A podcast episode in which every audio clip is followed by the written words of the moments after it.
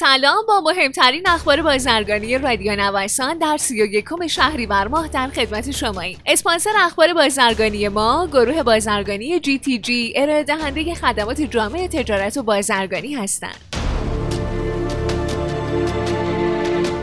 کاهش 94% صادرات ایران به اتحادیه ی اروپا. جدیدترین آمار کمیسیون اروپا نشون میده 27 عضو اتحادیه ی اروپا در 7 ماه ابتدایی سال 2020 در مجموع 2.2 میلیارد یورو کالا به ایران صادر کردند که نسبت به مدت مشابه سال گذشته کاهش 12% رو نشون میده. همچنین از مجموع 2.2 میلیارد یورو صادرات اتحادیه ی اروپا به ایران، حدود معادل 42% اون مربوط به صادرات کشور آلمان به ایران بوده و ما بقیه به 26 کشور دیگه مربوط میشه.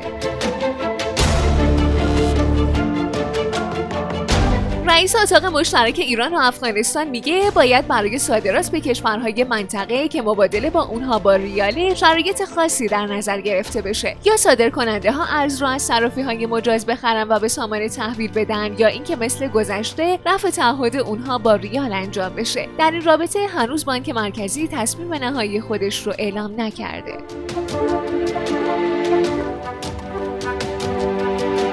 مدیر کل دفتر حقوقی و قراردادهای مالیاتی از همکاری انجمن کارگزاران گمرکی برای قضایی شدن کارت‌های بازرگانی یکبار مصرف خبر داد.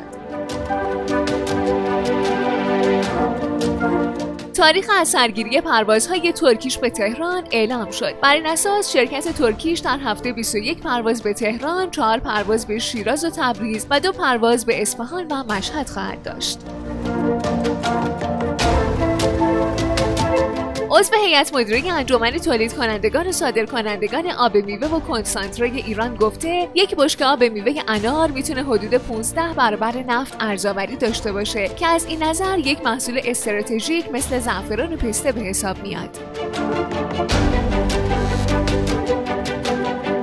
شما شنونده مهمترین اخبار بازرگانی روز از رادیو نوسان هستید.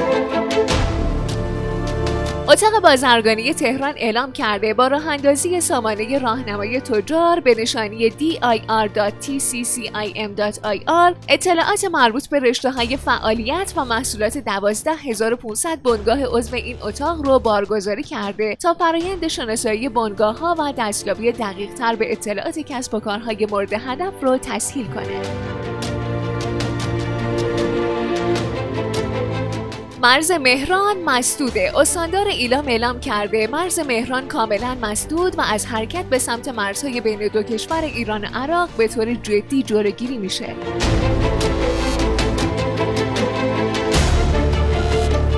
معاون فنی امور گمرکی ایران اعلام کرده با تسهیلات در نظر گرفته شده برای ترخیص سریع کالاهای اساسی، صاحبان اقلام ذرت، جو، سویا، دانه‌های روغنی و روغن خام نیاز به دریافت کد رهگیری بانک ندارند و میتونن برای انجام تشریفات گمرکی و ترخیص سریع کالاهای مذکور اقدام کنند.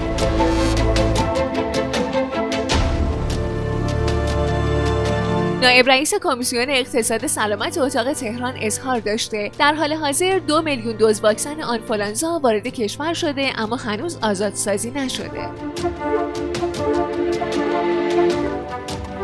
به موجب تفاهم‌نامه‌ای که اتاق بازرگانی تهران و اتاق بازرگانی مشترک ایران و سوئد امضا کردند، دو طرف متعهد شدند زمینه تعامل و همکاری فعالان بخش خصوصی ایرانی و سوئدی را با محوریت شرکت‌های کوچک و متوسط و ایجاد تعامل برای همکاری‌های آموزشی و انتقال تجربه در حوزه داوری اختلافات فراهم کنند.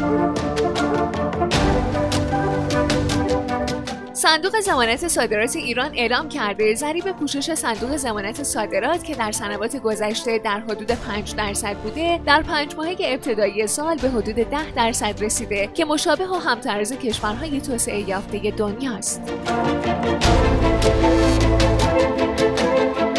بر اساس اعلام سازمان توسعه تجارت، همچنان 95% بازارهای جهانی زعفران از ایران تأمین میشه.